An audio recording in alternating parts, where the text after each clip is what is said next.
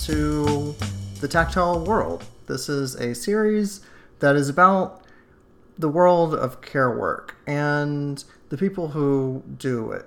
Um, we're really interested here in sort of thinking about how the work of care gets done um, in, in, in, in comparison to um, the tech industry or the finance industry or the real estate industry, these things, or the entertainment industry, these things that are um, very um, valorized and very front and center on the cover of Wired magazine or the front page of the New York Times or Wall Street Journal. Um, this whole discussion is about um, all the work that people do um, that is not on the front page of the Wall Street Journal, um, and all the work that is so necessary for um, human society to live and survive and exist.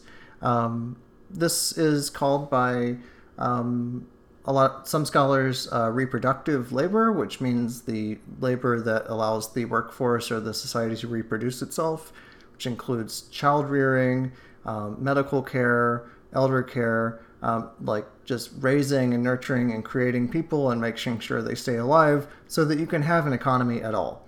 Um, those things are often very um, sort of um, occluded and, dis- and, and, and, and put aside and, and shadowed. Um, and so, what we're trying to do here is talk to people who do care work about their experiences and sort of understand and sort of see how this work uh, fits and sits um, a little differently in the context of um, this post industrial kind of economy that you have in the United States or other economically advanced countries such as uh, Japan or countries of Western Europe, um, or even for that matter, um, all all societies, all countries, all, all all cultures have care. Like every culture has to have child rearing and and medical treatment and elder care and therapy and you know emotional support. All these things are kind of universal, and so it's not just a, a quality of our society. The question we're looking at here is is what role it plays in the broader political economy of um, this particular society and this particular culture and sort of understanding it better so we can see how it relates to these other industries and how we should understand um, the work that people do and the just purpose of keeping all of us, you know, alive and functioning and being people. So that's kind of the theme of the whole project. Um, and so today we have a very special guest. Hi, um, I'm Tanya Martinez, and I am a registered nurse, and I work in the, the surgical ICU in uh, New York City. Well, thank you so much, um, Tanya, for being here. Um, we're we're kind of I'm kind of interested in the question of like, did you always know that this is what you wanted to do? Um, or did it like did that career decision or choice come to you like later when you were a teenager or young adult? Like when did you think about um, going into nursing? This idea, I think it honestly it started when I was really young. I didn't know that it would be nursing that would be the the the choice that I would make later on, but I knew that I always wanted to understand how the body functions and how to care of it. Little like I wanted when I was younger that I just you know wanted to save and take care of people. And I was also terrified and that, I think that grew from being terrified of or just having an understanding of my own mortality. And then when I got to college I thought you know I really like biology. I really like um, anatomy and physiology and I thought at first okay I want to maybe pursue a career in the medical field. So I started volunteering at uh, New York Presbyterian's uh, Cornell's emergency department, and I realized that the care that I wanted to give was exactly what the nurses were doing, and that's what made me. And that was probably the second year of college or the third, and that's when I was like, "All right, I'm gonna, I'm gonna pursue nursing," and that was how that's how I knew. It was just going there, volunteering four hours um, once a week just basically giving pillows or you know giving water to patients if they needed it but observing. The idea was that you volunteer to see exactly what's going on and how things are how things are functioning in in that kind of environment. And i was just i i thought wow this nursing is exactly where i want to be so if i if i if i understand you were at pace university at this time no i was I only I went to Pace University for one year, and then I left to go to Hunter because I couldn't afford Pace, and Pace was uh, Pace is primarily um, a business school, and it was my only way out of Florida. It was a school that accepted me, so I was like, I'm out. And after one year, I learned about Hunter. I think through maybe friends or uh, my stepmother at the time, and and how it's cheaper and it's a good you know it's a good college it's a good you know city university and i applied and, and it's obviously way cheaper than pace and i was at hunter at the time and pursuing like you know getting uh, my pre-med courses in and when i spoke to my counselor my counselor was the one that said you know it looks really good on your med school application if you volunteer at a hospital and when i did so that's when I realized, and that was at Hunter, and then that's when I applied to nursing schools, and then I ended up going to nursing school at NYU. So you made a choice at a certain point that you were going to choose the path of nursing school versus med school. You know, thankfully, I didn't grow up as a sickly kid, so I I wasn't in and out of hospitals, or my mom wasn't sick, thankfully, and um, I didn't have really any family members that were in the hospital all the time, so I didn't really understand the environment and the role that really doctors play and nurses play. I guess my understanding of what a doctor does was very different than what I saw, and I wanted more hands on work. And I felt that looking at the nurses doing basically all the grunt work, all the things necessary to do what needs to be done to take care of somebody, I felt like that the nurses did most of that and I wanted to, I, and that's what appealed to me.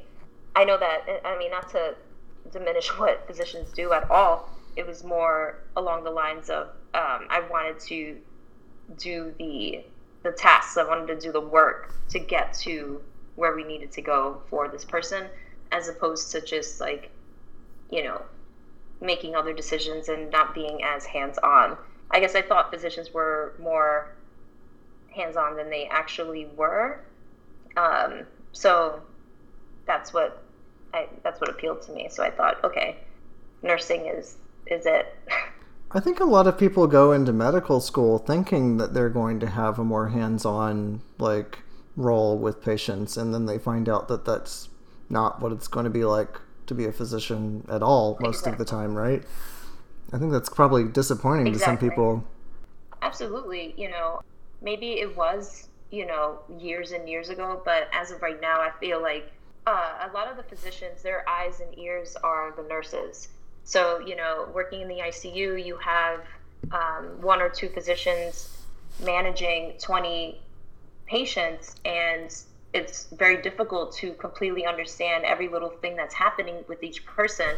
So that's all from the nurses. Everything that the doctor knows about, like any changes, it's it's because the nurse is informing um, the physician, like, look, this there's a change here. There's you know, there's a change there. Assessment is everything, and it's impossible for and the way that's the way the system is set up is impossible for a physician to be in every you know at the bedside for every single patient um, all the time. And so the nurses are the ones that are doing that work and then going to the physician saying, I need this, or this is happening to the patient, what are we going to do?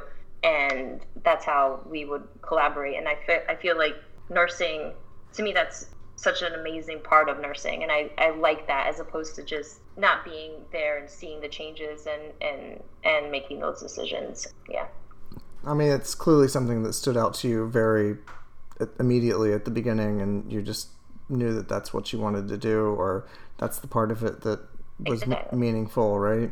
Yeah, exactly. So, what was? Can you talk about like what the progression of your career was, like from Hunter to NYU to your first jobs?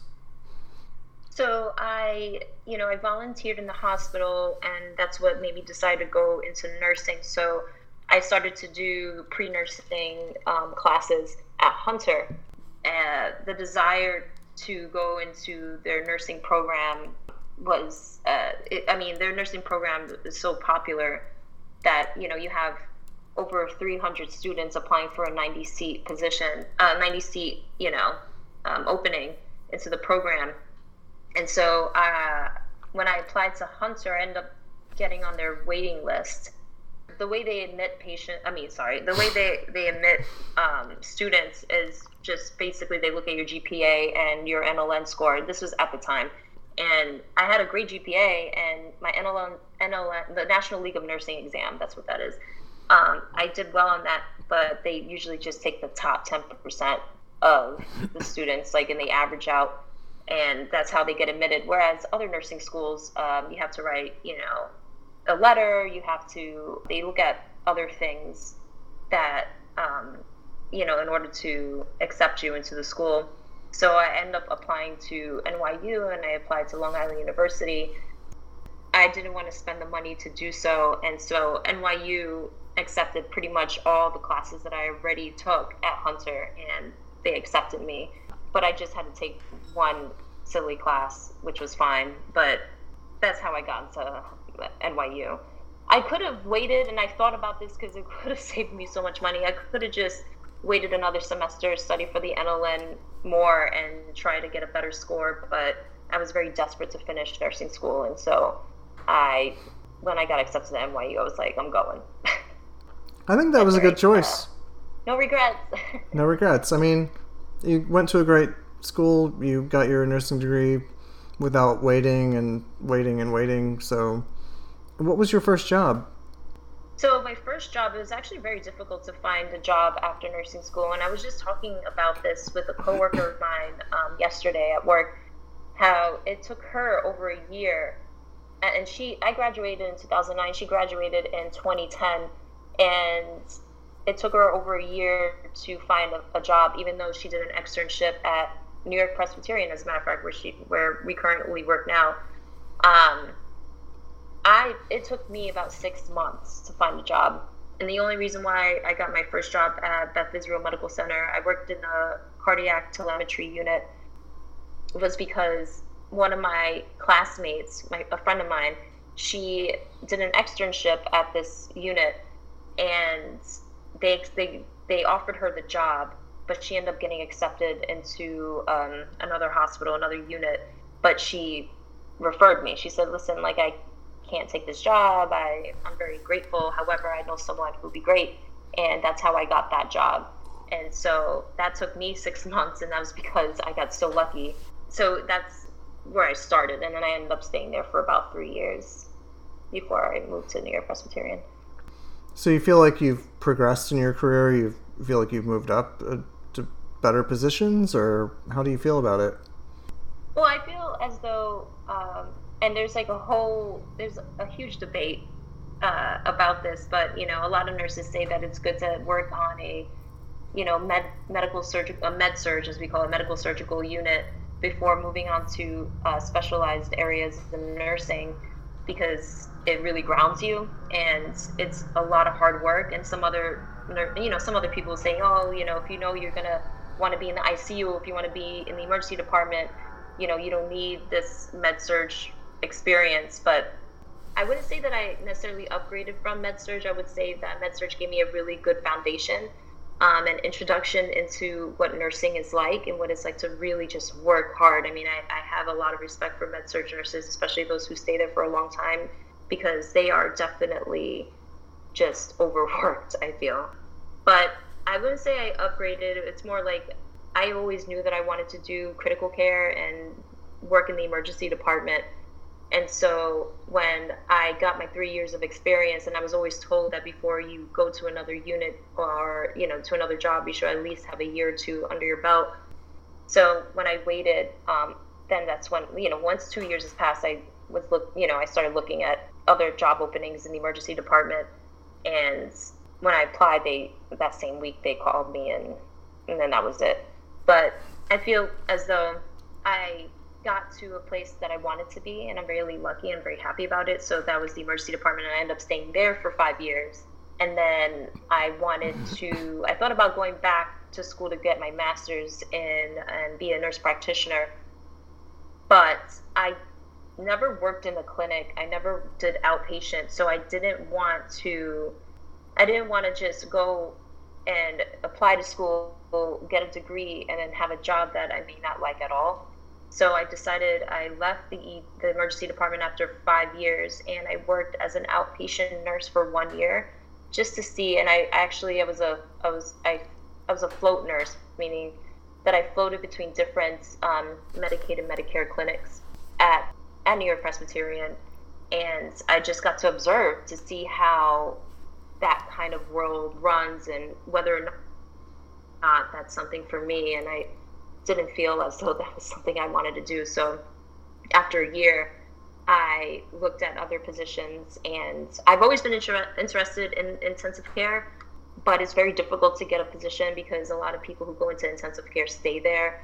And also, I didn't really want to work night shift again. I worked night shift for six years, and I I just didn't want to do it.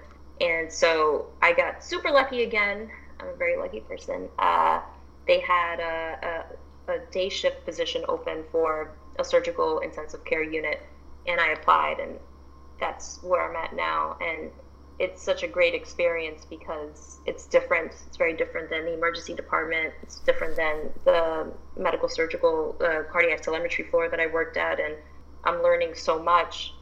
So it's for me, it's an upgrade in that sense. For me, it's an upgrade in like my it, that it feeds my need to learn something new, something more. So so this this desire to like learn new things and experience different things is important to you, right? Yeah, very important. Uh, you know, after five years in the ER or three years in in the telemetry unit, you feel like okay, I saw a lot, you know, and now I want to see something more, and that's what I got, you know, and that's the beauty of nursing, the fact that you can just go into a different area and learn something completely new is pretty fantastic as opposed to just staying in one spot for a long time. I can't even imagine that. I want to ask another question, but before we get to that, I wanted to ask about the outpatient difference. Like, you you were a little ambivalent about being a nurse practitioner and doing outpatient work. You you did spend that mm-hmm. time like floating between like these Medicare, Medicaid kind of settings. What was the what was that like? What was that? How was that different from your other work? Well, I felt as though well, you know, mostly what my role there, I felt like it was more just I was just drawing blood.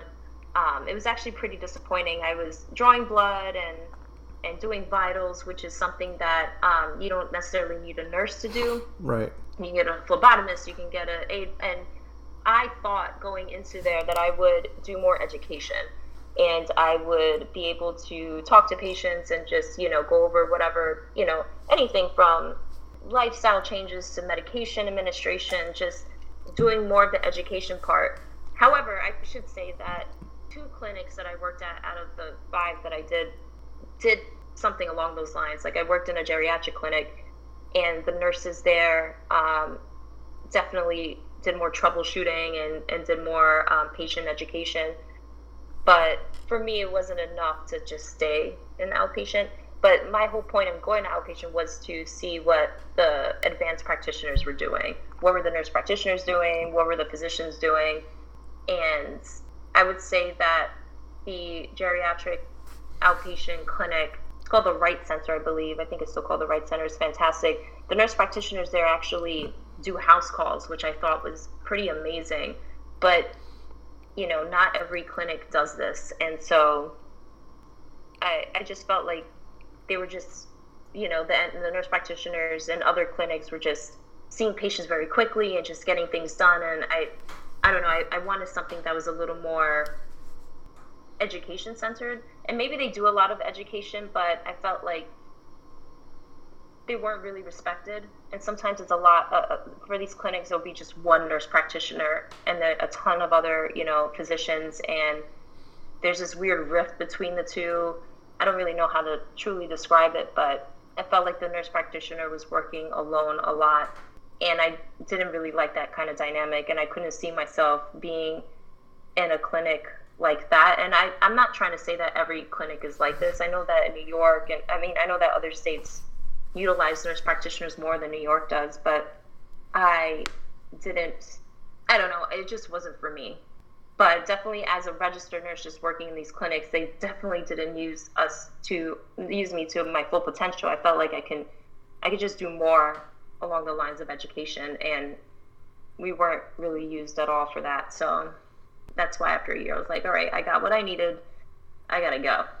It sounds like you felt like a cog in a machine a little bit. Like you weren't really. Right. So, like, when you say, like, I learned more in these other positions, like, this this aspect of it that's about like learning what what is it you're learning when you are in a very different um, setting or doing a very different job like you're learning a lot, I'm sure. But like, what what's what is it you're learning? I'm learning a lot about you know, I'm fine tuning basically my assessment skills. Critical care in the ICU is just completely different than it is in the emergency department. Whereas you know, in the emergency department, patients come in and you're trying to figure out what's going on with them, and you know, based off of these clues, all these symptoms that they tell you, and, and your assessment, and then you know, you figure out, okay, this is what's going on. And usually when they're sicker and they go to other units, you don't get to see how they're maintained and how how they get better. I working in the ICU, I'm learning a lot about anatomy and physiology. I'm learning a lot about, you know, pharmacology just by the patient population and, and how they present and what we use to keep them alive. I find that really interesting and I've been learning a lot it just gets deeper into critical care, pretty much everything that I'm learning, and I find that very interesting. What What does critical care mean? Critical care is it's when somebody is pretty much incredibly sick. They're critical, right? They they're very sick and they require a lot of interventions to keep them alive. They're they're they need um, they need to be checked more often. They need to be they need to have you know all these medications on board in order to have them stay alive.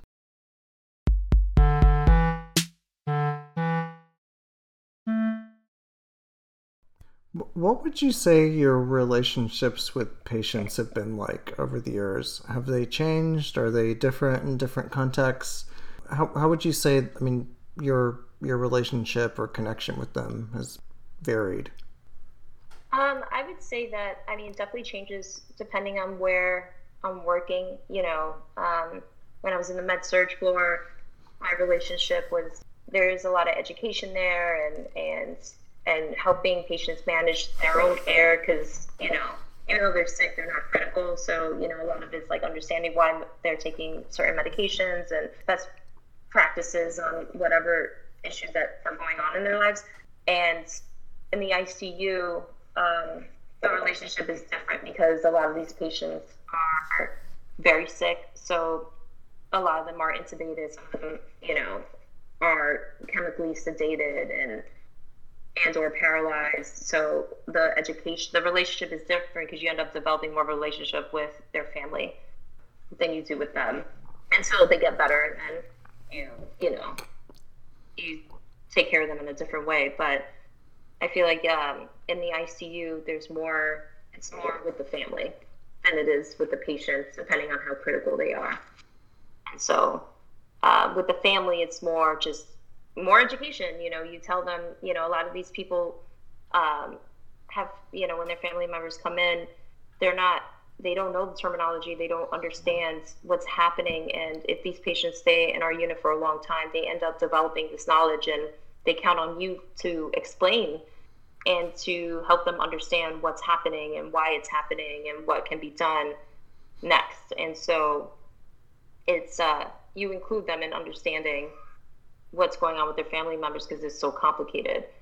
So it's not just the relationship with the patient, but the relationship with their family or friends, or I guess right. Even in a med surg setting, uh, you have a relationship with the with the family as well. It's just in a different context, right? Because the patient is not critically ill. Um, particularly for patients who need at home care, like you know, who are very sick and or and or they have some sort of cognitive issue, like if somebody has, uh, you know, they have so the family member is pretty much their primary caregiver, and so you develop this um, relationship where they're counting on you to help them understand what's happening with their loved one in addition to how can they maintain their loved one and, and keep them from getting sick again and how to you know recognize you know red flags and, and when to seek help have those relationships been difficult like with the families like talking to them oh, about oh, yeah i mean yeah it's a, it's a range you know it, it could be difficult in the sense that some patient some family members or patients don't process information easily whether it's very critical information or whether it's just not so critical information. And then there's some family members who just very difficult to work with in general because I feel that in hospitals there's this idea that they I think people who are not familiar with the way hospitals work, they come in thinking that it's a certain way. And so when they realize it's not, they can get very upset. So you have to deal with a range of different people and how they respond to a crisis and what's happening and also understand that it's not always about you. Some people are just like, it's such a terrible situation, they're upset and they don't know how to process. So you end up kind of being their punching bag in a sense. And you have to understand and kind of step back and say, okay, this is they're going through something and even though I even though I I don't deserve the kind of treatment I'm getting, I understand the place it's coming from, but also I'm going to stand my ground and and and and not you know be spoken to in some other you know in that way. How, how, how do you, how do you find that calm within yourself to like stand your ground, but also absorb you know these attacks from people who are uh, very very angry or very very scared or sad or like they're they're throwing everything at you they've got because they're like loved one is in danger, so they're just like. But you you how do yeah. you find that within yourself to just be like, okay, this is how things work. This is what we're gonna do. Like, how do you do that? I think it takes time. I think it takes practice, you know, and experience to try to take yourself outside of the situation and try not to get I guess, how would you say, like, try not to get so upset yourself or, you know, I don't know how to, I don't know the, I can't really think of the right word, but like it's more. Take, take it personally or personalize you it. To, you just, yeah, not taking it personally and, and just realizing that, you know, they're in a very difficult situation. It's easier said than done. And some patients and some, or, and, or some family members like attack you personally. And that's when it gets really hard. And, and you just have to realize that they're in a really terrible situation. At least for me, I'm always thinking, and telling myself, like, they're in a terrible situation. They're taking out on you. You're doing the best you can.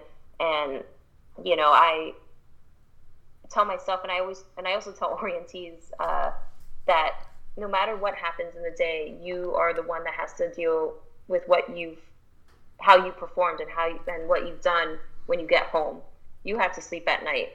So you know, do what you feel is right so that no matter what happens, you know that you did everything that you can do in the correct way and not go home and think like, oh God, like I should have done this this differently or you know, you don't want to have that moment where you felt like you could have done something differently and have trouble sleeping.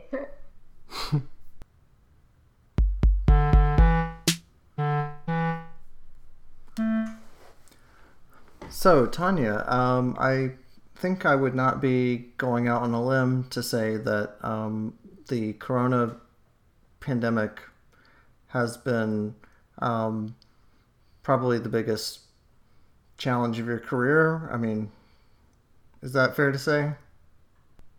Very fair to say. Sorry about that. Um, my mom keeps calling me. Uh, yes, that's very fair to say. Definitely the biggest challenge of my career. So when I I I recall back in even January, I think we first heard about it, but in February kind of heard a little bit more. In the beginning of March, it was becoming clear that this was serious. When did you realize this was really serious? Like, when when was was there a particular moment when you were like, "Oh God, this is going to be very serious"? When we started getting patients in our unit with COVID, so you know you hear about it and you you see what's going on going on in Wuhan, and you think that you know, like anybody, you're like, it's not going to come here. And that's such a crazy.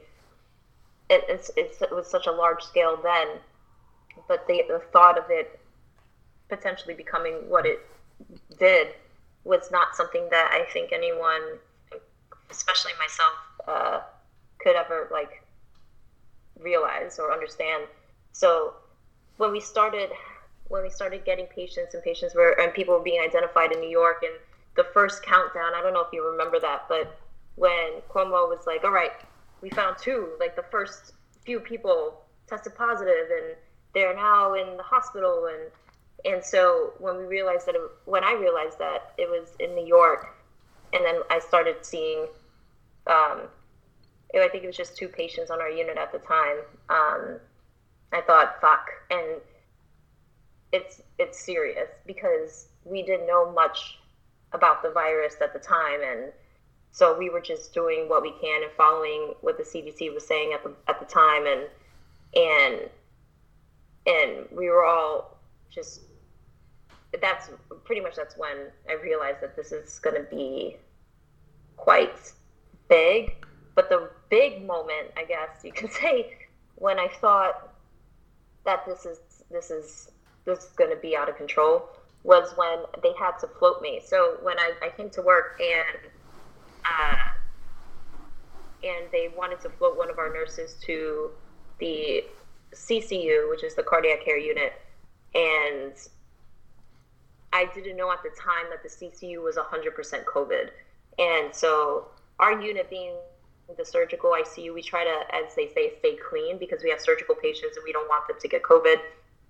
But when they floated me to the to the CCU and it was 100% COVID, when I first got there, the first thing that happened was they gave me a new admission, um, and from another unit, somebody who went to respiratory distress, and and I saw how the whole unit was COVID and how everything was set up and how chaotic and insane it was. I was like, oh my god, this is going to be how it is. And literally that same day, um, my unit became 100% COVID. They ended up moving out all the surgical patients to um, another unit, and they started immediately admitting all these um, patients on ventilators and all these COVID patients. So that was when I was like, oh man, this is it.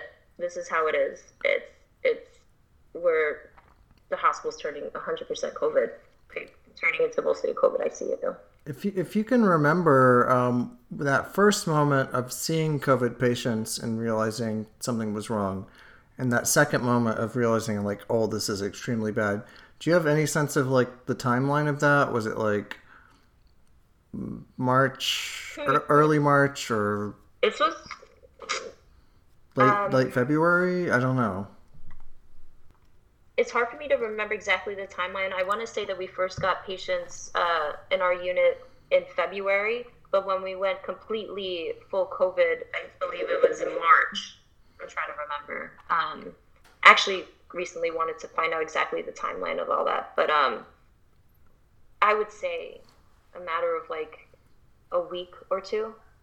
So it could be like the last week of February. The first few people, right? Pro- sometime between basically the end of February and um, March, like right before the lockdown. I want to say right before the New York City lockdown, I should say. So it was that rapid. I wish I can, you know, I'll try to get dates. Yeah. Like yeah. this this like, pivot between like we don't have any COVID patients to now we have a ton was like within two weeks. For sure.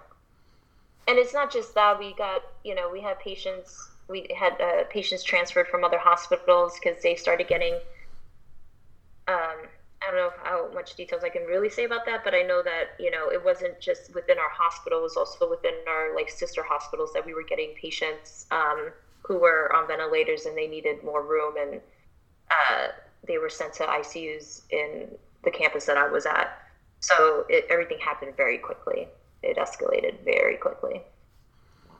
Yeah, I was. I, that's the thing. One of the things I was not very clear on is like what we were perceiving in North Carolina or Georgia was, you know, pretty remote from what was happening in New York. So I wasn't sure if it was like a sort of subtle, you know, like oh, we got a few cases, a few cases here and there, and then bam, or if it was just like like this immediate pivot over of like oh, we've got three cases, now we've got hundred or something like. Um, within that narrow window of time and it, it sounds like the beginning of march kind of was like that like it was this very rapid right i'll get specific dates but i know that definitely was within a few weeks in march that it just went from like a few to oh my goodness so many people are here so many people are getting intubated and we need the space what was that like for you and your coworkers in that moment when you all realized that like this was happening and it was so rapid and serious? Like, I know you you know how you felt about it, but I know you also have a sense of how other people you worked with felt about it. So, like, what was the psychological situation in the the very beginning part of like, oh shit, like this is bad? It was it was terrifying because what what made it even more terrifying was when, because I, I really want to get these timelines in because right before, um, even when we first had the few patients who were COVID on the unit, uh, we didn't, ha- there wasn't a mask mandate. You know, you weren't, you didn't have to wear a mask unless you were sick. That was the, that, that was what was said for a long time. You know, don't wear a mask unless you're sick. So um, during that period, when we got the few COVID patients and then we got everyone else. Um, well, I, I should say, like in the beginning, when we had the few COVID patients, that's when we started getting other coworkers who were sick, who got sick. And so, and then when coworkers got sick, and then whoever was with them or co- working next to them had to go on quarantine, you realize that you went from a unit that, you know, had I don't know, I'm just throwing out a number here. For example, I don't know exactly how many um, nurses work on my unit specifically, but you know, you let's say we have 20 nurses in total. Um, you go down from 20 to like eight nurses, and so you realize that you have no staff because some of them are out sick and some of them are out being quarantined, and you have a whole unit full of COVID ICU patients that are incredibly sick and you realize you have zero staff. Um, it was terrifying. And then a lot of the coworkers that I had who were sick, you know, um, it was for me it was completely scary because you don't know how sick these people that you work with will get and these people are you know i work with a lot of young um, nurses and they were out and they were and it hit them really hard and and you just keep thinking when am i next and what if they end up on a on a ventilator? What if they die? You know, it's it's completely horrifying. Um, so I think for everyone, everyone was just really scared, and and it's one of those things where you feel like everything is just so surreal. Like, is this really happening? Like, is this for real? Is this real life? Um, and I mean, it got so bad that you couldn't possibly put everybody in quarantine because then you will have no staff, you will have no one. And so um, I remember at one point um, they said that if you are sick with COVID, if you didn't have symptoms for like, if you go three days without symptoms, then you were welcomed back. This was very early on. You know, the, the rules are definitely changed now, but at the time it's just we had zero staff and they were like what what are we going to do what exactly are we going to do um, when half the unit is sick and the other half is you know needing to be quarantined because they were around these sick patients and sick um, coworkers. So it was terrifying, very terrifying. I think everyone was afraid. No one knew what was really happening and, and why it was happening. And when when you go from twenty to eight, that means that people's workload is doubled, at least maybe tripled in this bad situ like unusually bad situation, I guess, right? Um, and that right on top of the fear, there's also just the amount of overwork and just um, your sense of responsibility for people that you just can't like. There's just not enough of yeah, you to they, go around. Up, right. So what what they ended up doing, and I can send you this article. There was there was a a, a paper uh, published um, about this. So they took a few of our coworkers who are very senior ICU nurses who have been working in the ICU for like I mean, like so many years. They took them and had them train step down nurses. So step down is kind of like the middle ground between a regular medical surgical floor and an ICU. And so pretty much you're not sick enough to be in the ICU, but you're too sick to be on a regular floor. So you get close monitoring, but not as close as the ICU, but you get closer monitoring than if you were on a regular medical surgical floor. So these nurses were pulled to get trained. I think it was only a week, a week of training in a classroom um, by senior ICU staff, uh, senior ICU nurses, and they were put into orients on the floor um, for three days, I think, so that pretty much they can help ICU nurses and work with us because there just wasn't enough of us to go around. So when the surge happened, there was just not enough ICU space. So a lot of the units, like a lot of the um, step down units, the operating room, the PACU, the post anesthesia care unit, they all became ICUs. And so the idea in the beginning, and everything changed by the day, was to send like one ICU nurse to these makeshift units, these makeshift ICU units, and it'd be one nurse, one ICU nurse, and one step down nurse for like four patients, three to four patients. And the idea was that this step down nurse will help you while you do a lot of the ICU stuff. And yeah, so it because we didn't have enough staff and because of everything was happening all so fast and all at once, they tried to create a program to teach step down nurses. They orient them for one week in critical care and then threw them on the floor to work for three days. And then that was it. All right, now, you know, you're put in these situations. And they actually published a paper, I'll send it to you, about how that went. You know, we needed critical care nurses, and there's only so many that can go around. And a lot of them were out sick.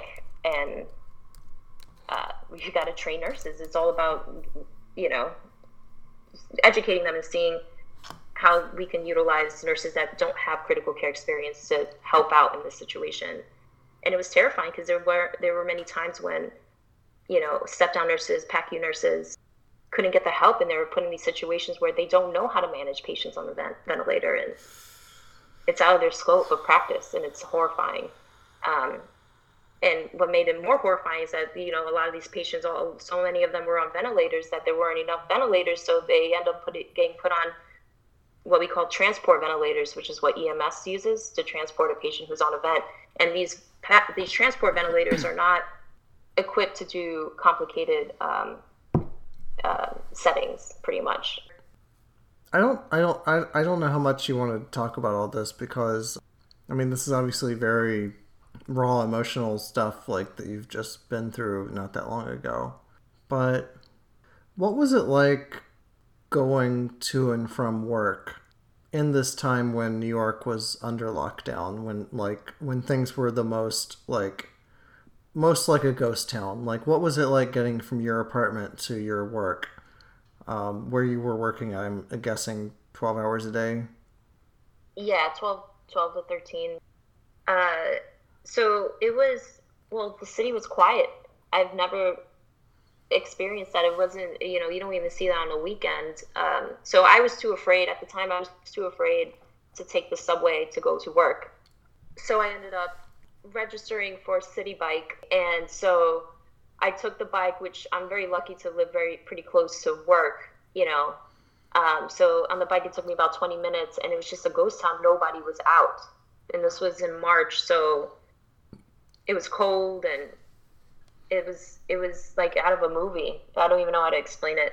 But coming home was always the hardest because all that uncertainty, you know, and trying to grasp the, the gravity of what was happening. And then after you leave work, like that 20 minute bike ride to go home was the best because that was the best time to cry. um, because it's hard to, you know, even if I came home and explained all this to Alex, to my husband Alex, uh, it's hard to really verbalize and dump all this really hard stuff on somebody when they themselves are trying to figure out how to deal with it. You know, a good cry on a bike ride home is fantastic, um, but and in the shower. So the ride was it was weird. It was a, it was like a ghost town, and riding home was always the most difficult part of it. The whole thing. After working a 13 hour shift and going out of your PPE and all this and, in and out, like, you must have been exhausted emotionally yeah, and yeah. physically, right? Um, absolutely. You know, and, and you, and what I ended up doing is I ended up developing a very uh, rigid routine because, you know, you don't know how much of the COVID is on you and what you're bringing home. And, and so, you know, once you give report and and you're ready to leave, there's the doffing process, and you know, I, I I ended up doing what I felt was necessary to feel like I'm not bringing it home, and and so one thing that I ended up doing was, you know, in my apartment, there's a hallway right when you open the door, and right in the beginning, like right when you open the door, there's a laundry basket there, and we made it kind of like the the dirty zone, I guess, and the minute I walk in, everything gets taken off and put into this laundry basket, and then jump right into the shower and just you know take the the craziest shower of your life, scrub everything. Um, just assume COVID is all over you, and then yeah, so it's it's a process, but you do what you feel like you have to do to feel like you're doing something safe for yourself, even though maybe what I was doing was too much. And but then again, we didn't know much about this virus the way we do now, and my doffing process is not nearly as rigid as it was in the beginning, and you know, it's it's exhausting. I mean, well, I feel like that's not even that word can't even like describe fully how uh, how bad it was. exhausting cannot describe uh, cannot contain what you're talking about, right? It's a it's a 14 or 15 hour a day really once you factor in all the yeah. Like commuting and on clothing and ppe and cleaning and um, and the emotional like weight of it. I'm just wondering like in a big picture like i mean really like you've had to deal with this in a way that most of us haven't. Like i mean most of us who don't work in the healthcare field uh, all of us have had to deal with the sort of tragedy and like you know stress of what this pandemic is. But like how how how do you deal with like how have you processed or managed? I was going to say that um before i get to how i manage um i wanted to mention again about the ride going to work in the beginning.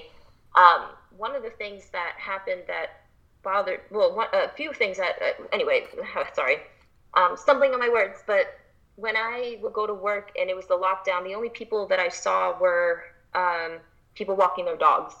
And at the time, New York City didn't mandate putting on a mask, you know.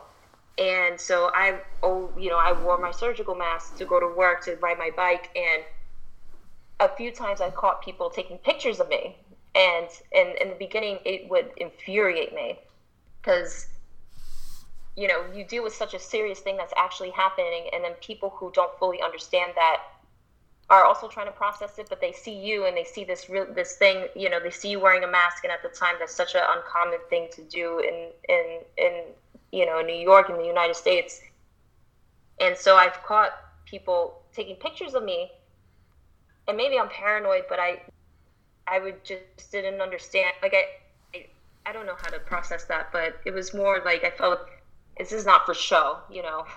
I'm wearing this because I'm about to go into a like a battle zone and I'm getting photos taken of me because whoa, there's somebody with a mask on and like we're in a lockdown and it, it bothered me so much. Um, and obviously now everybody's for the most part, at least in New York, are wearing masks and it's such a common thing now. But at the time when I first was wearing one, it was it took many people by surprise and you get these weird looks and even some pictures taken of you so that was very frustrating in the beginning when I would go to work, particularly in my neighborhood. But um, to get back to what you were asking me about how I process, I realized that I had a I guess, I guess if I learned anything about this pandemic, it's that patience is a big deal. Being patient and and and and dealing with things literally one day at a at a time. And people say that, but I feel like I and I've said that, but I never fully understood it until this happened. So I keep telling myself, today I'm alive. I'm okay. My husband's okay. My mom's okay what am I to do today because I may not be around tomorrow. Like I, you, you, you, you think about that all the time because when you see all these people dying around you and you see all these people getting sick, you keep thinking like, when am I next? So I'm forced to do nothing but think about what I can do now that I'm okay. So I just try to do things that make me happy. Um, so I would like, you know, try to work out or you know usually i like reading but i couldn't read in the beginning. I was just like i can't I, it's so hard to focus on anything but in the beginning it was more like i had to make a conscious effort to live in the present and decide what to do with it because that's what i have right now. Right. And so that's how i learned to like kind of manage it. I don't know if that makes sense. It totally makes sense. I mean i got it totally makes sense in terms of like the practical management in the moment.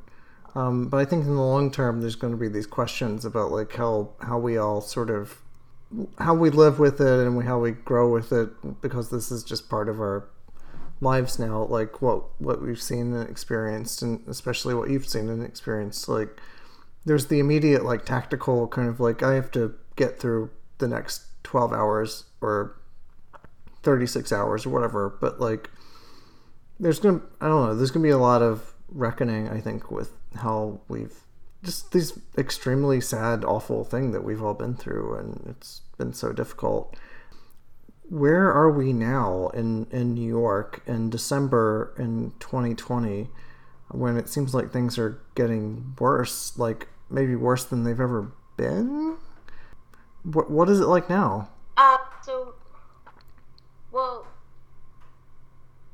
in the hospital, we're starting to see the numbers climb, obviously, and we're starting to see more and more sick people. So I'm, unfortunately, I'm I'm assuming that it's just going to get as bad as the first, if not worse, probably with the amount of people. But I feel like outside of the hospital, it's very different. Um, you know, we're not in a lockdown. I wish we were, honestly. I wish we were in a lockdown. Um, in the hospitals, um, in the begin in the beginning the lock of the lockdown, no visitors were allowed to come in, and that doesn't hold true anymore. And even though the numbers are climbing, and we're actually seeing some infection in, infection rates happening because of visitors, we're still not not doing a visitation lockdown, which is very very unfortunate, I should say. Um, so, whereas before, when this was all happening, it felt like everyone was taking it a little more seriously and like staying at home and like just seeing how you know how staying at home would help with the numbers because you know for obvious reasons as we know but now that we're having another surge i feel like we're not really learning from the first surge i guess you can say and people are still doing and it's harder because right now we have the holidays and so it's really difficult for people to understand the gravity of the situation and to understand that you know making these sacrifices like not seeing your family members and not getting together in groups um, can help in the long run. So i think that at, in 2020 new york i think that it's just going to be bad or just as worse if not i'm sorry just as bad if not worse than the first because now we're dealing with it during this time you know whereas before it was march and there's not a holiday coming up. People are not, you know, people were taking it seriously because, you know, this was a new thing and it was all happening in New York only. And everybody was just kind of like, oh my God. And now it, it just feels as though like people are still trying to live life like it was before without consequence. And so you see a lot of people getting sick because of it. I don't know if that, if I'm being clear. No, absolutely. Absolutely. I mean, I guess the thing that I'm wondering about is the fact that, the total number of cases seems to be vastly larger than it was at the supposed like worst part of the pandemic and like maybe April or May or June. Um, I don't know if it's to. I don't know if that's exactly right in New York because you guys experienced a different timetable, but in the other parts of the country are getting it worse now. But yeah, I don't know. I, I think that there's a certain degree to which people's patience just ran out and they're just like i'm not going to isolate anymore. Like look i did i did the isolating. Like now i'm going to go back to life. And it's like now we're going back to life at exactly the time that it's the worst.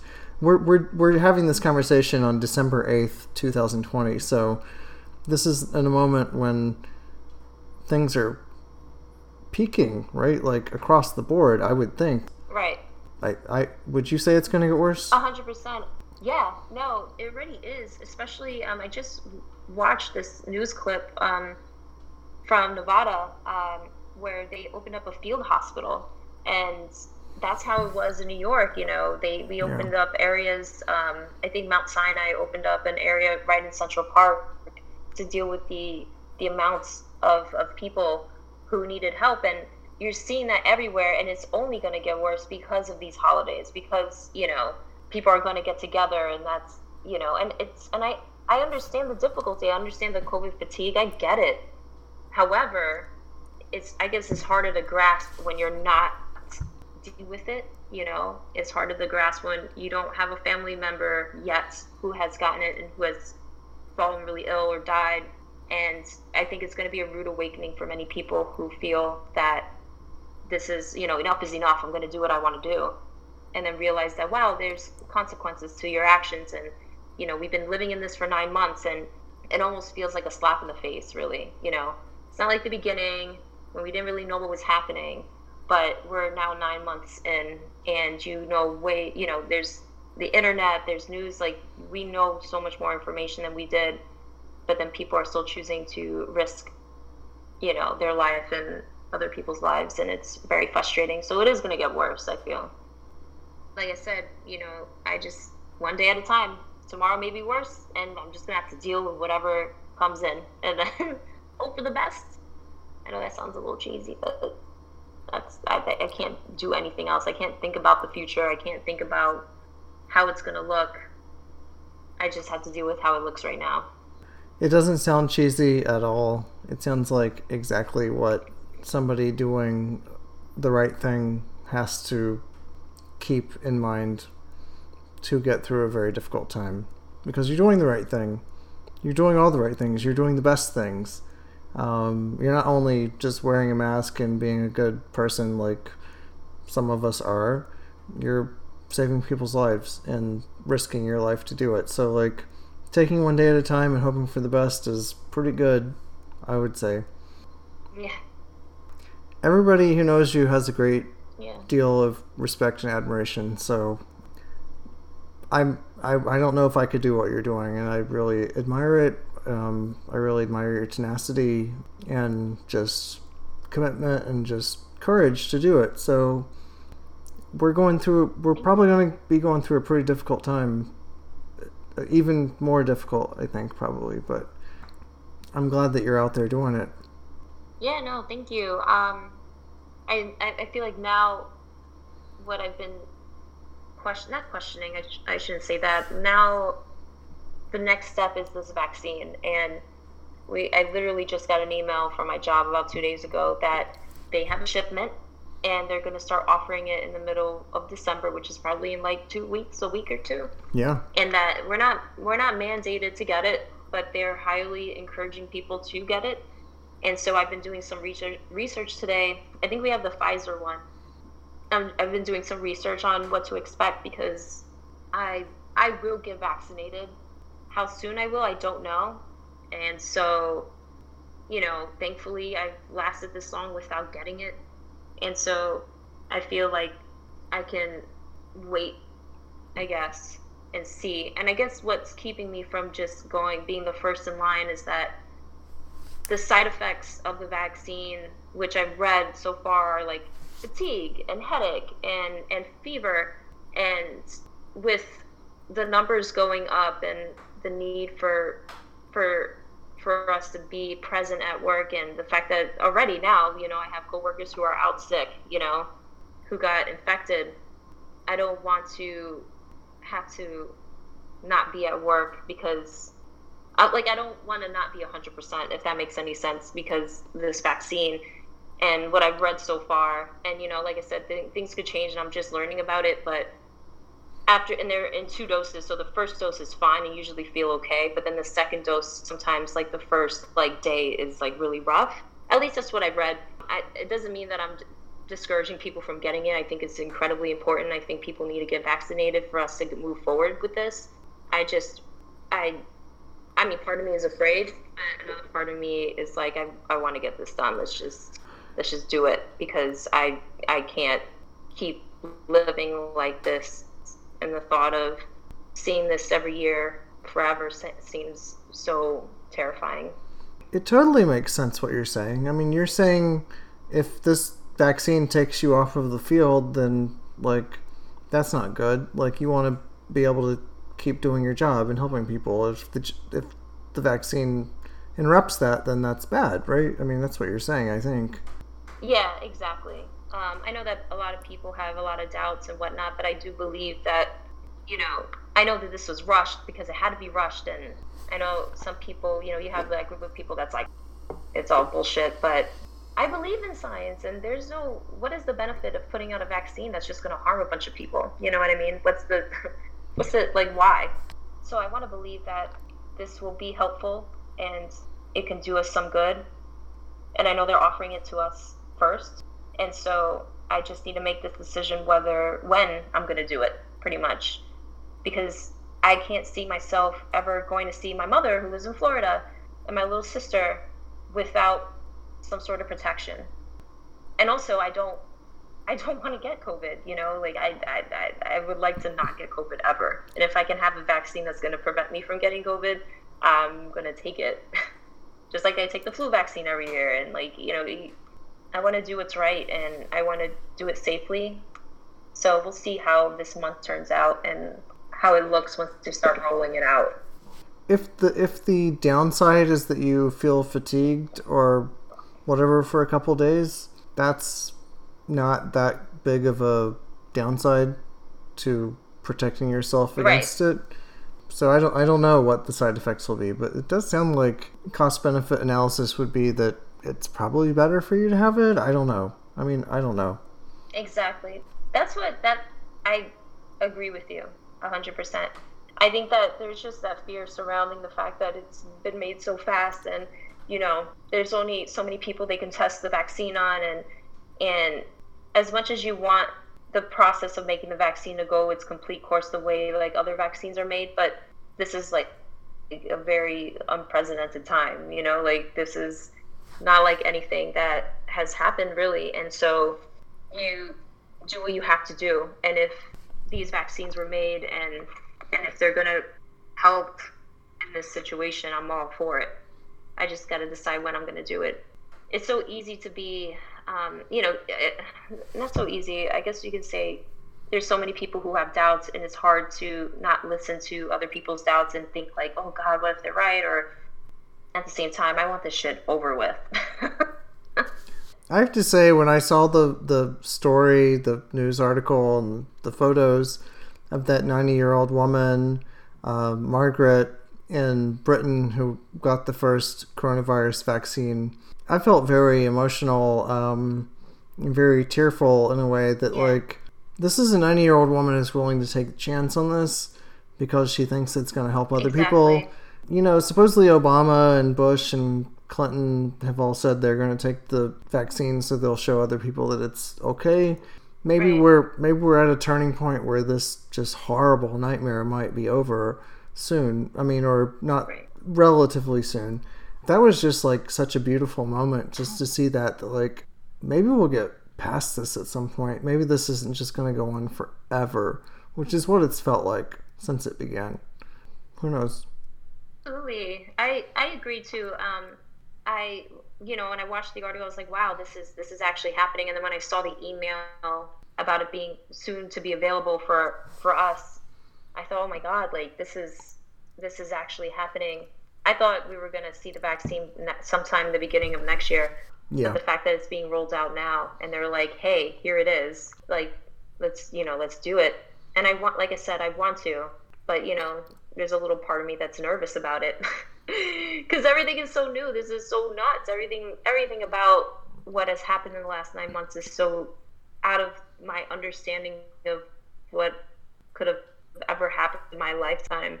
And so, like I said, I I'm gonna get it done, but I would love this to be over. And if that vaccine does what it's supposed to do, then awesome. Fuck, I can't wait, and I can't wait to see my family, see my friends. It, it, I don't even want to think about it too much because you know I don't want to assume anything because if this year has taught me anything or this pandemic has taught me anything is like you just don't assume anything.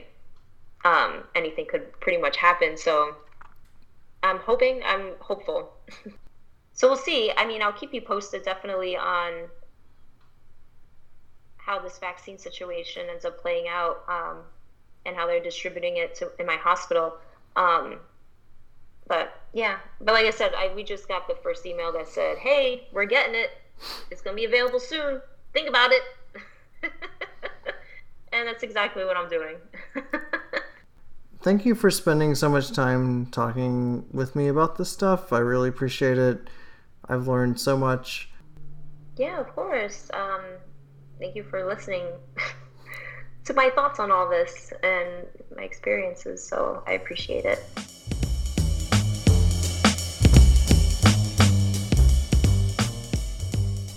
So, thank you for uh, tuning in for another episode of The Tactile World. Um, thank you so much to Tony Martinez for sharing her time and her experiences and revisiting, you know, uh, some extraordinarily challenging and difficult experiences um, in the early days of the pandemic. Um, I would just emphasize again that this interview was done in uh, December 2020. Um, so, in some ways, it's a picture of a gone world.